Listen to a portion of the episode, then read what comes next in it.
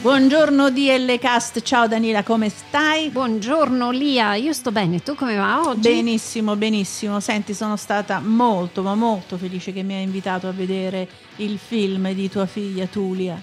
È stata una sorpresa anche per me, grazie. Ma parliamone, parliamone.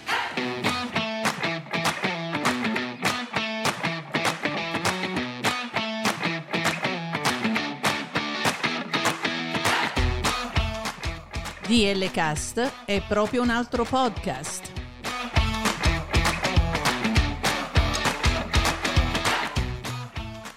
DL Cast è una finestra aperta sul mondo della cultura, musica, cibo, viaggi, interviste e molto altro.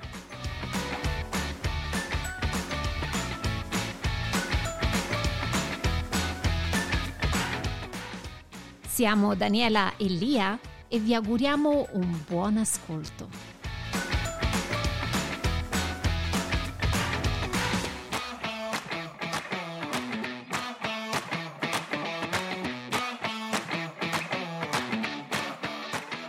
Sì, no, è molto bello che la scuola faccia eh, queste, queste, proposte ai ragazzi, quindi fa parte del Film Festival delle scuole. Ecco, parliamole mm-hmm. un attimo. Quindi mm-hmm. noi siamo qui negli Stati Uniti d'America, in Michigan, e la figlia di Daniela è stata la protagonista di un film realizzato all'interno della sua scuola superiore che si intitola Cherries on Top. E di che cosa parla questo film?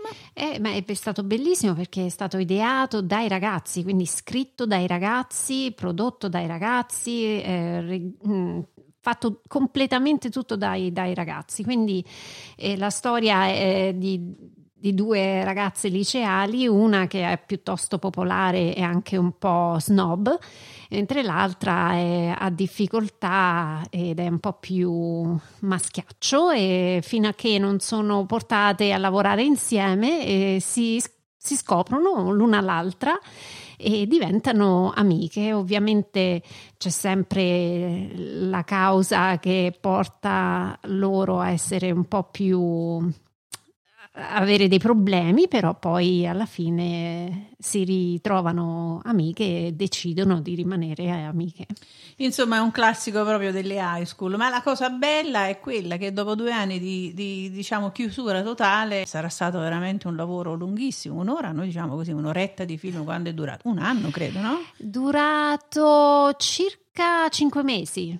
Ma la sorpresa più grossa è quella che tu non lo sapevi? Assolutamente no, anche se poi insomma si sa che noi mamme in un certo senso sappiamo sempre tutto, quindi... Vabbè dai, fa... sì, quando ti chiedeva un attimo il vestitino là, per essere la cool della situazione, va bene, va bene. No, Comunque. ma la, la parte più divertente secondo me del film è che si vede proprio la transizione all'inizio del film che hanno iniziato le riprese a dicembre. Eh, loro avevano le maschere quindi c'era il distanziamento, la certo, maschera, certo. quindi si vede, mentre alla fine del film eh, avevamo già tolto la maschera nelle scuole e quindi sono senza maschera, quindi è, è, è, bello vedere la storia della, del Covid attraverso il film.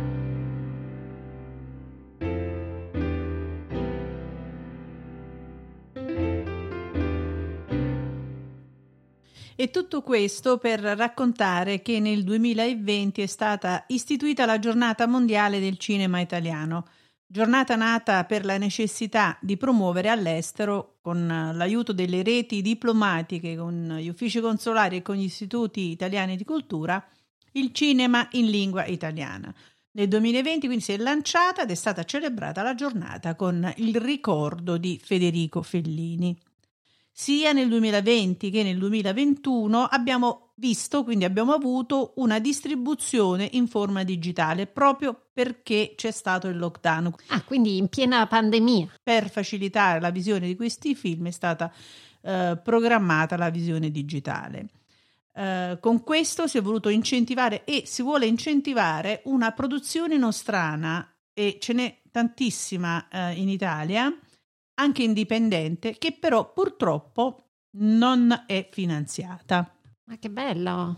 Allora io lì invece ritornando a parlare del cinema indipendente, eh, ti do assolutamente ragione perché infatti spesso viene utilizzato questo termine in una maniera scorretta. Infatti per descrivere il film viene spesso associato per descrivere un film low budget, giusto, ma in realtà eh, eh, hanno, questi film hanno tutte le caratteristiche di un film normale, quindi hanno tutte le spese eh, e quanto altro.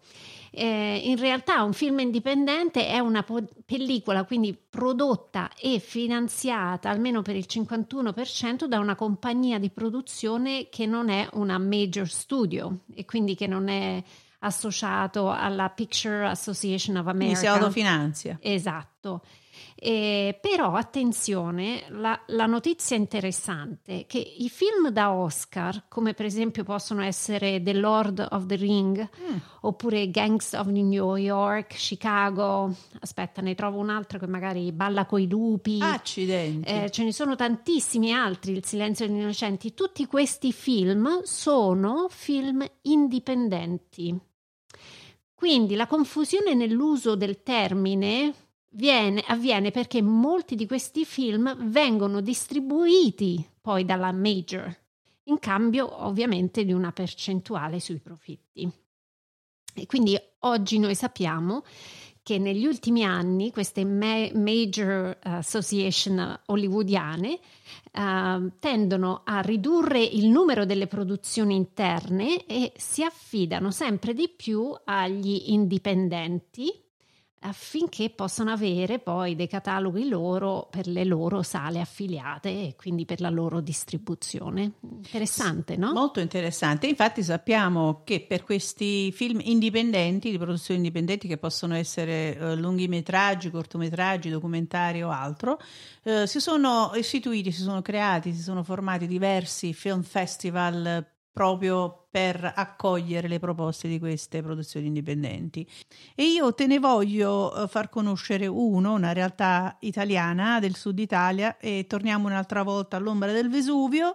E questo uh, festival si chiama The Gulf of Naples Independent Film Festival, che è stato fondato circa otto anni fa da un amante del cinema che si è autofinanziato, che si è dedicato alla promozione e che si sta comunque dedicando alla promozione del, dei film indipendenti attraverso questa realtà che ha voluto uh, creare.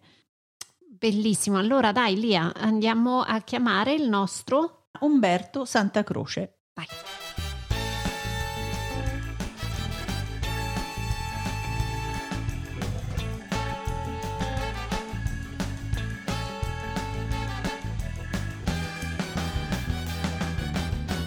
Eccoci lì, allora oggi abbiamo il piacere di avere con noi Umberto Santa Croce. Buonasera. Buonasera, Buonasera. Umberto. Buonasera. Diciamoci, sì. Diciamocelo subito, siamo eh, in collegamento con ancora una volta, eh, non mi dispiace dirlo Daniela, con no, Napoli. Assolutamente. Città della cultura. Sì, infatti. E quindi noi, um, Umberto, prima di farti delle domande più specifiche, volevamo chiederti se potevi raccontarci qualcosa su di te. Chi sei e cosa fai? Sì, va bene. Allora cercherò di essere breve, nel senso che, come si faceva in un famoso fumetto, diceva in una notte buia e tempestosa. in realtà è vero questa cosa. Sono nato, diciamo, veramente in una notte che pioveva tantissimo, un grosso tuono e poi venne alla luce. A parte questa, questa entrata in scena de, alla vita. Eh. Eh, diciamo già in età adolescenziale io oh, eh, avevo questa passione per il cinema, eh, tant'è vero che avevo deciso di mh, intraprendere questa, questo, questo, mestiere proprio per, eh, per la mia vita. Però purtroppo diciamo che in quei tempi a Napoli non c'erano scuole di cinema, anzi oggi ci sta una, un grosso, una grossa diciamo, diffusione no? di tante scuole d'arte, mentre invece eh, quando ero adolescente io, qualche, abbastanza anni fa, eh, non ci stanno e l'unica scuola possibile era il centro sperimentale di Roma. E quindi io feci un pensierino su questa cosa qui, però eh, diciamo ci fu la prima batosta della mia vita che persi mio padre abbastanza giovane, per cui non ebbi più mh, eh, le, le, le, risorse economiche per poter affrontare eh, di andare a studiare in una città che era diversa da Napoli, perché sarebbero aumentate le spese e mh, non avendo nemmeno più chi mi poteva supportare. E quindi ho cominciato a um, lavoricchiare, diciamo, cercando sempre di entrare in questo in ambiente eh, con de- degli studi di pubblicità dove mh, realizzavo degli spot pubblicitari. Però, diciamo, era un lavoro abbastanza saltuario, quindi non avevo una continuità eh, di entrate economiche, ma ero anche il sostegno della mia famiglia, avevo altri due certo. fratelli che stavano studiando, quindi anche per dar loro la, la possibilità di andare avanti e quindi ho cominciato a propormi anche in altri campi. Eh, alla fine sono stato preso in un'azienda e dove io ho trascorso un certo numero di anni che però non mi hanno mai distolto da questa, da questa passione, se vogliamo. Io mi sono un po' specializzato, tra virgolette, sul cinema d'animazione, perché essendo mm. io abbastanza bravo a disegnare, però purtroppo all'epoca mio padre non, non aveva di buon occhio la scuola d'arte, perché la scuola d'arte era sempre un sinonimo di, di, di, di chi era uno sfaticato. Che fannulloni, fannulloni, sì rulloni andavano lì, la gente che non ci faceva niente, eccetera. per cui eh, chiaramente non eh, mi ha in, introdotto verso altri studi, studi che erano un po' lontani, ma secondo l'idea, l'idea di mio padre all'epoca era quella di un diploma finito che poi mi avrebbe dato un mestiere.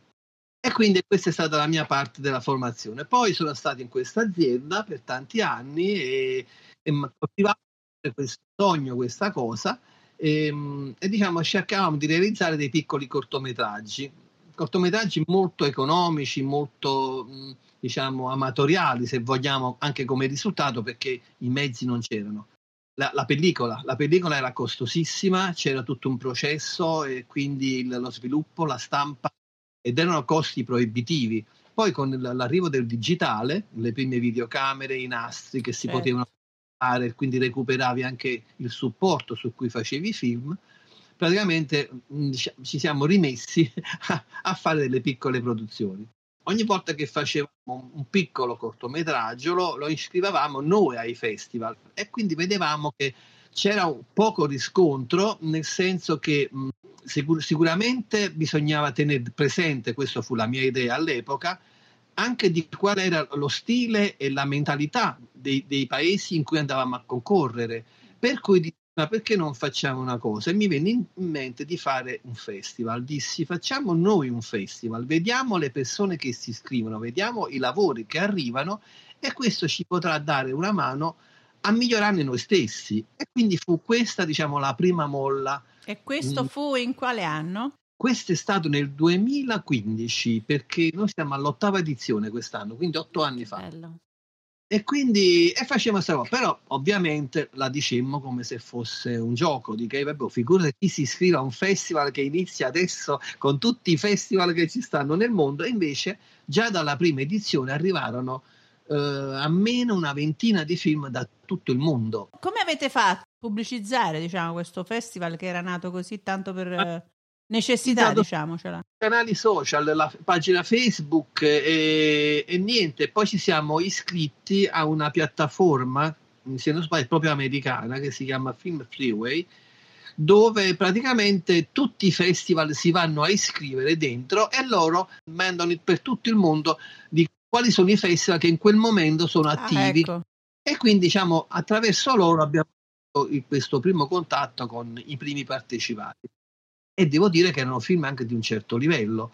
Poi man mano, eh, diciamo, rincuorati da questa, mh, mm, questo successo no? della prima edizione, che comunque c'erano stati degli iscritti, allora pensammo di eh, allargare il campo delle sezioni, perché primo, la prima edizione era mh, mm, diretta solo ai lungometraggi, quindi film molto lunghi. Però poi ci rendemmo conto che, siccome noi facciamo cinema indipendente, cioè per cinema indipendente si intende chi non ha i mezzi e un'adeguata distribuzione per farlo vedere in giro, che era, la, che era la nostra condizione. Per cui allora allargammo ai cortometraggi, ai documentari e ai film d'animazione. Dalla terza edizione in poi abbiamo incluso eh, le web series e i, i videoclip musicali. Quindi vi siete adeguati ai tempi che, che, con cui stiamo concorrendo in un certo senso. Il cinema concorre con YouTube, con... E anche noi questi... abbiamo realizzato le web series che sono, diciamo, dei piccoli cortometraggi divisi a puntate che vanno su YouTube e praticamente tu ogni settimana mandi una puntata e quindi eh, si visualizzano solo attraverso YouTube, quindi attraverso i social, quindi è un nuovo mezzo di comunicazione e di diffusione, se vogliamo. Avete già fatto le selezioni? Sì, sto uh, ultimando di uh, vedere le schede dei giurati che mi hanno mandato, in modo che cominci a fare il calcolo delle votazioni per capire poi chi, chi sarà il vincitore. Eh, quest'anno sono arrivati eh, anche, un film anche dall'America. Quindi questi film indipendenti si propongono al festival per essere selezionati da una giuria ovviamente competente che avete scelto voi ed il 28 maggio ci sarà la premiazione a Napoli. E come è chiamato quindi il Film Festival? Golf of Naples Film, Independent Film Festival. E voilà. Eh, la prima edizione la facemmo in una sala che era una vecchia chiesa del 1500 che era questa sala che aveva un terrazzo che affacciava sul mare e c'era il Golfo di Napoli a vista. Ah, ecco. wow. Tant'è vero, da quel momento in poi, io che vivo nella stessa zona, eh, durante tutto l'anno eh, scatto una foto, quella che reputo la più dell'anno, e quella diventa anche il poster del festival. Ah. Per cui mantiene questa cosa anche perché un, un festival che si chiama Gulf, Gulf of Naples sa da avere il golfo di Napoli. È giusto, no? mi sembra il minimo. La foto è stata di mia figlia che ha fatto un'alba, che è molto bella, e, e io l'ho messa quest'anno per due ragioni. Prima perché due anni fa, quando c'è stato il primo lockdown, eh, è stato l'unico anno che abbiamo fatto eh, il festival online, cioè senza stare in presenza con, sia con i vincitori così. Invece poi l'anno scorso era un, il poster era di sera, no? Perché ci stava questo momento buio che noi non riuscivamo ad uscirne fuori. Eh, quindi, quindi, chiariamo, chiariamo perché ascolta la foto che hanno messo sul web, sì. l'abbiamo già vista noi, è una foto buia, proprio perché è dal buio che rinasce la luce, giusto? Quindi vi state riprendendo, quindi ci vuoi dire praticamente che durante il lockdown il cinema è, era in crisi, è stato in crisi e ancora non si riprende. Sì, mi, mi, mi tengo sempre presente una, una frase di Kyle Gibran che dice per arrivare all'alba non c'è altra via che la notte. Eh. E cosa noi diciamo ci crediamo molto che così è vero. Quindi attraverso il buio, le tenebre si arriva alla luce, quindi a, alla positività. E la speriamo. Quindi anche voi come Independent Film Festival avete sentito sul, diciamo, sulle vostre iscrizioni una certa crisi? Sì, sono diminuite di parecchio, ma non perché non apprezzassero il festival, ma perché non, è, non c'erano state produzioni, cioè certo. non c'era certo. stato dare altri film.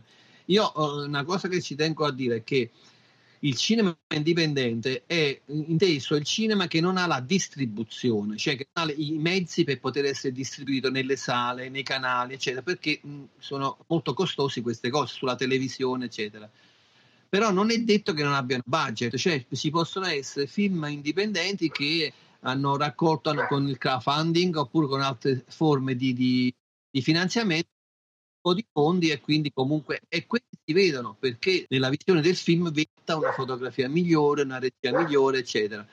La maggior parte sono persone che sono uscite dalle, dalle scuole di le accademie di arti, per cui sia italiane che all'estero. E quindi diciamo sono persone che l'hanno scelto di studiare e fare questo per mestiere e quindi hanno a proporre su tutto il mondo perché anche quelli che hanno partecipato a, al nostro in Italia comunque hanno partecipato a, come noi. Io ho partecipato a, a, tantissimi festival e l'ultimo cortometraggio che abbiamo realizzato abbiamo vinto circa 48 premi in tutto il mondo. Wow. Ah, bellissimo. Stavamo proprio perché complimenti. una... sì, eh, grazie però figurati Non è nessun premio in denaro, eh, solo, solo... la gloria, come si dice.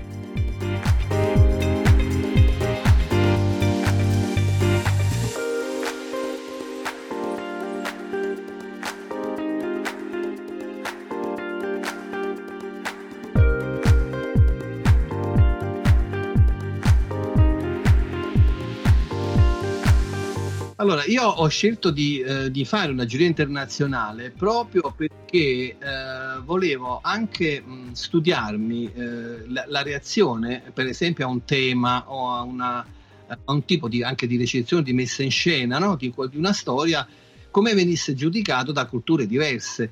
Eh, c'è stato anche un cinese nella, nella nostra giuria, eh, perché mh, tra le altre cose io proprio per poter diciamo, aumentare i giurati DOC, eh, ogni anno i vincitori de- dell'anno in corso, eh, i registi che hanno vinto nell'anno in corso, io dopo eh, faccio, ehm, li, propongo loro se vogliono fare anche parte della giuria. E molti sono abbastanza entusiasti. E quindi questo qua mi fa, mi fa, mi fa piacere perché eh, loro dicono di essere addirittura onorati di far parte della nostra giuria, ma sono io che dovrei ringraziare loro. Bellissimo. Questa... Poi è interessante proprio vedere, per esempio, un film come è stato giudicato, che so, ad Helsinki anziché in, in Giappone o in Cina. Certo. e quindi capire le dinamiche. Ma Umberto, scusami se ti interrompo, ma questi film, quindi che non sono proiettati nelle sale, no? Dove, dove vanno a finire? Sì. C'è un database mm, che voi avete e poi distribuite alle persone o come funziona? Allora, la maggior parte di questi film eh, girano per i festival perché eh, per quanto riguarda addirittura il cortometraggio eh, è diventato diciamo propedeutico al, al, um, al, film, al, lungometraggio, cioè tutti i ragazzi che tentano di diventare registi e vogliono fare un film um, fanno di cortometraggi quasi come se fosse eh, una, una, prova sul campo della loro bravura e sperano poi di, la, di essere ingaggiati per essere registi e di, dirigere un, uh, un, lungometraggio che poi andrà, andrà in, per cinema perché c'è la produzione alle spalle. Quindi c'è un grosso fermento delle nuove leve, nuovi ragazzi, eccetera, dove fanno uh, queste loro opere, per cui mh, il, diciamo, il bacino più grosso è quello della, del degli, dei festival, quello di partecipare ai festival. La visione di questi film dipende dai registi perché molti di loro mettono i film su YouTube oppure li mettono su Vimeo, un'altra piattaforma sì. e poi uno dopo un certo periodo di tempo li, li può visionare lì.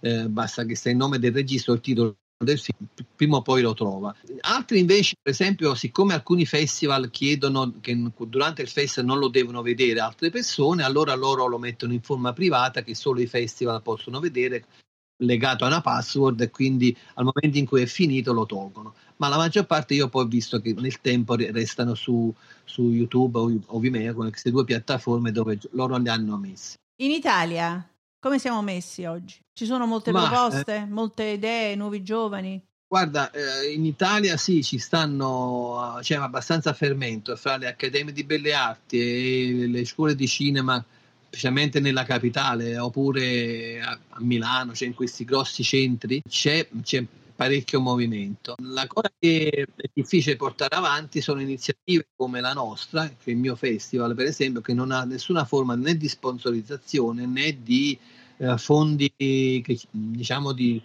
di, fondi che ci possono dare. Quindi è autofinanziato. Eh, è autofinanziato. Questo ci, diciamo, ci costringe proprio per, per uh, coprire le, le, le spese uh, vive, no? tipo quella dell'acquisto dei premi la spedizione dei premi, eh, se vogliamo alla finale offrire anche un, un qualcosa ai partecipanti, eccetera, sai, un, un rinfresco qualcosa. E quindi ci sono queste spese che non sono sopportabili da una sola persona e quindi chiaramente abbiamo dovuto mettere una, una, una piccola quota di iscrizione molto certo. bassa, diciamo, vedendo tutti gli altri festival dove sono tutti a quote di iscrizione, eh, diciamo ci siamo mantenuti anche abbastanza eh, bassi perché, anche perché diciamo, diretto principalmente a studenti o a ragazzi che stanno diciamo alle prime armi o quasi senza lavoro sarebbe già un onere per loro allora pensa a quel ragazzo che se si vuole iscrivere a 10 festival ce ne servono 200. Certo, capisco, è giusto, è giusto. Questo poi dovrà fare delle scelte se il suo budget non è all'altezza. Giusto. Quindi la manifestazione verrà svolta a Napoli? Allora sì, ti ripeto, ho preso questo spazio dove stavo in questa chiesa antica e mh, praticamente eh, il, l'istituto Pontano, che ah, è una Pontano, scuola... Sì. Sì, Pontano, una scuola storica a Napoli, eh, quest'anno, ma questo è già il secondo o terzo anno che ci ospitano, eh, quest'anno faremo questa, questa edizione là e insieme al festival noi faremo anche una mostra di poster di cinema antichi, cioè praticamente quelli fuori al cinema dove praticamente una volta c'erano addirittura di quelli disegnati, non erano nemmeno eh, fotografati, nel senso che la fotografia è venuta prima, ma se, noi abbiamo fatto nel primo anno il, come, come, mostra, abbiamo dedicato al, ai film del melodramma degli anni 40, uh-huh. quindi immagini perché abbiamo trovato un collezionista che ha oltre 8000 manifesti che lui ogni volta che finiva un film andava al cinema e si pigliava il manifesto ah. eh, immagina che questo l'ha fatto per 60 anni no? wow. quindi ha una cosa sterminata e noi ogni anno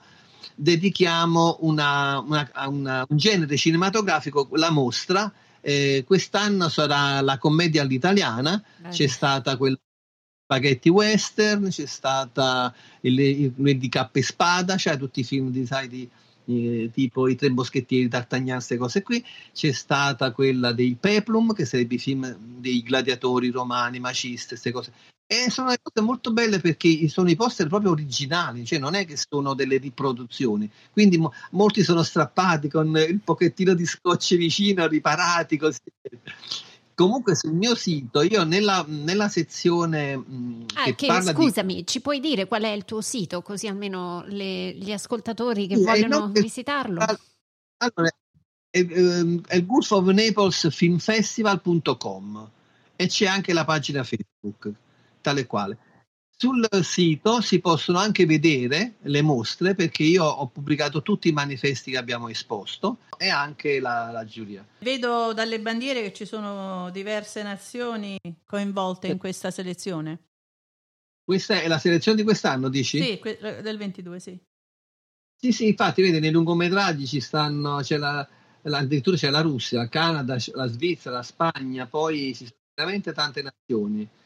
In realtà però con questa cosa che avete creato, che è molto bella, anche mm. perché date voce a, come, come, si vuole dire, a persone che non avendo fondi, non avendo le possibilità economiche di entrare in una produzione la produzione cinematografica per eccellenza, date voce a queste persone di esprimersi nella loro arte e nel loro, nel, nei loro pensieri. Questa è una cosa molto bella. Sì, infatti, infatti noi abbiamo nella home, no, so che c'è, c'è, proprio la nostra mission che dove diciamo proprio questo, che è nato per da, è come una vetrina internazionale a dare alle persone la possibilità, quindi chi viene dall'estero vedranno in Italia i suoi film, ma anche i nostri possono essere visti dagli altri, perché poi c'è questa interazione.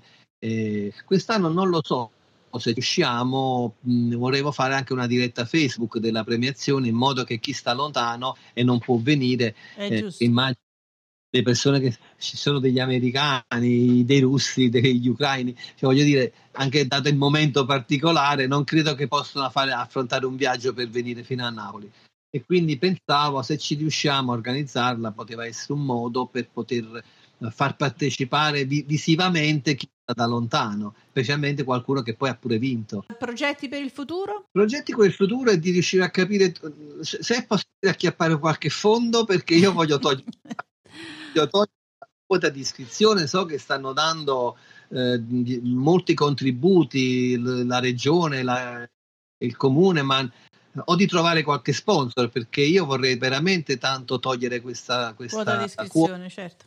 Che possono partecipare tutti senza problemi. Mi arrivano parecchie mail di ragazzi che chiedono la, se è possibile partecipare gratuitamente. E io ho detto: Guarda, se fosse stato uno o due, non sarebbe stato problema, ma quando dai 70-80 lettere, oh, wow. non è nemmeno giusto che ehm, chi ha, ha, pagato la sua quota si può vedere poi scavalcato certo. da qualcuno che certo. ha pagato. per un fatto anche di, diciamo... Eh, Onestà intellettuale, certo, certo. Così. Però, però quest'anno abbiamo cercato di accontentarne meno qualcuno, nel senso che eh, ho, ho, chiesto a tutti i ragazzi che mi davano una mano, lo staff, di scegliere eh, un film che non poteva pagare e di adottarlo, cioè nel senso di pagare ah, la quota. Questa è una buona idea. È una, ad, adottate un film. Questo, Bello, è, questo sì. è, il, è, il, messaggio magari che potrebbe essere lanciato in quella famosa diretta Facebook che quest'anno vorresti fare, no? Sì, sì. Adottate questo... un film.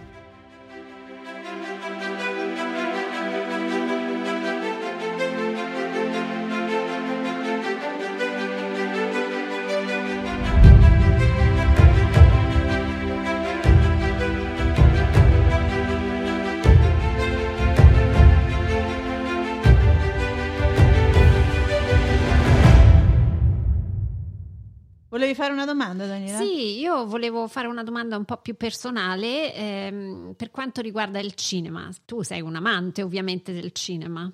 Quindi un film che ti piace tantissimo, che secondo te è un must, un, tutti dovrebbero guardare almeno una volta nella vita?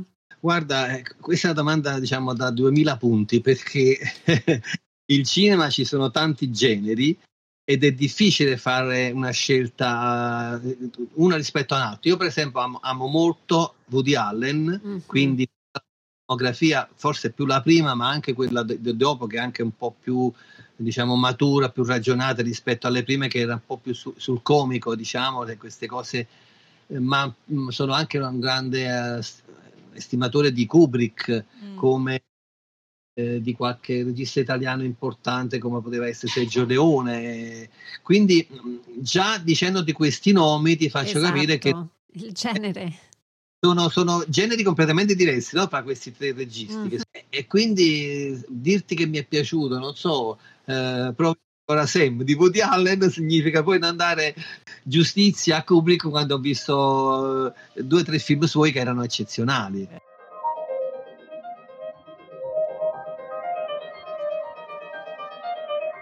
C'è una cosa che sto notando che le nuove generazioni hanno veramente un modo diverso anche di uh, usufruire no? di quello che è stato il, il cinema di, di, prima, perché oggi i nuovi social, i nuovi mod, mezzi di comunicazione eh, stanno un po' sminuendo anche delle, della, una parte diciamo eh, importante e anche di, di, cultura del film.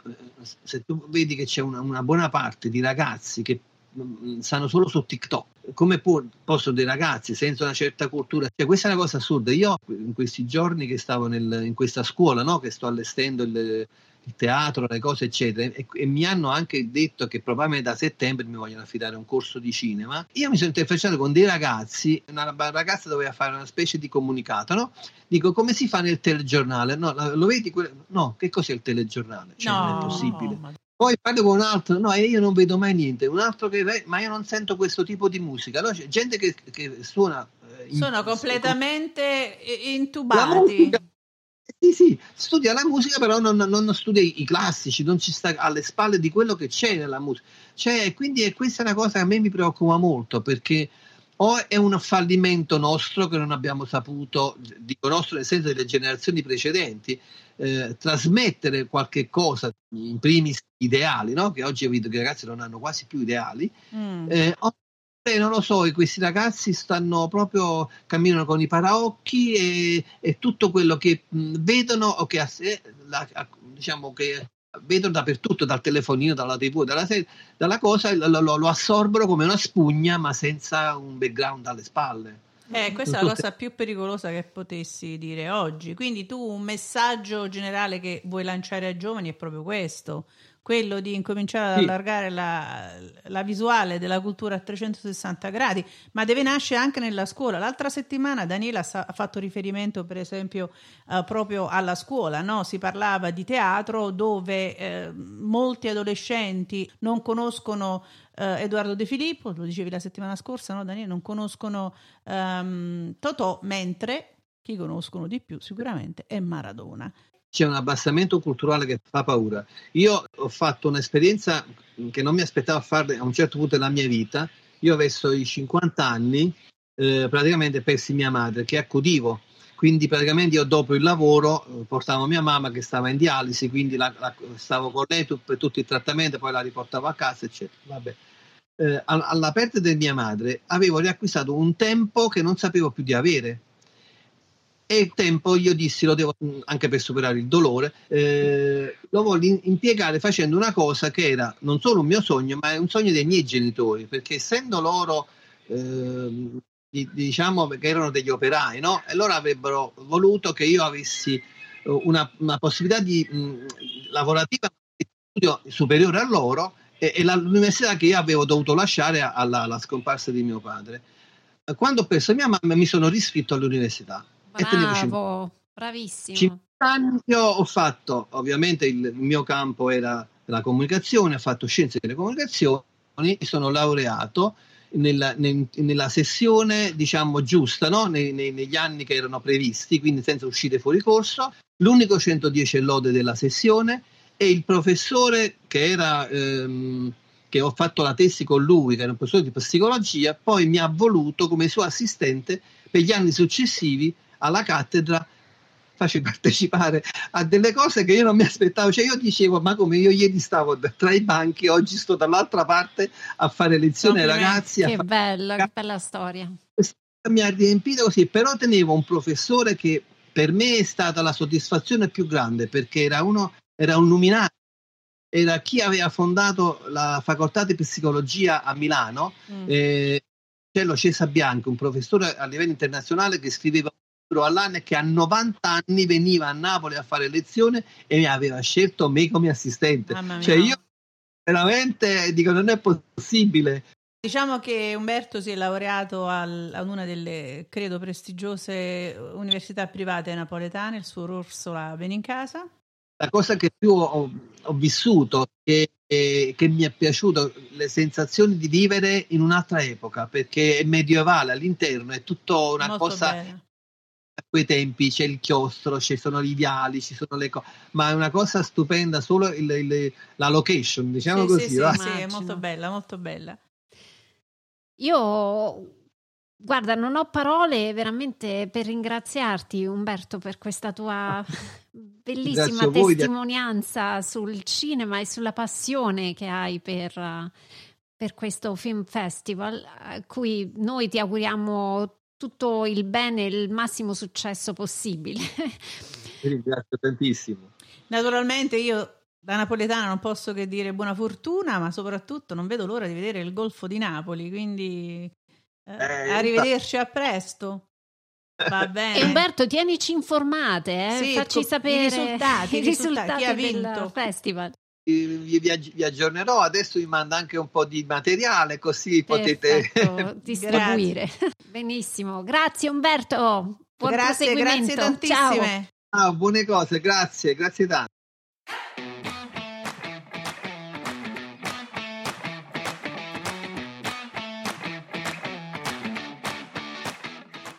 Seguiteci su dlcast.com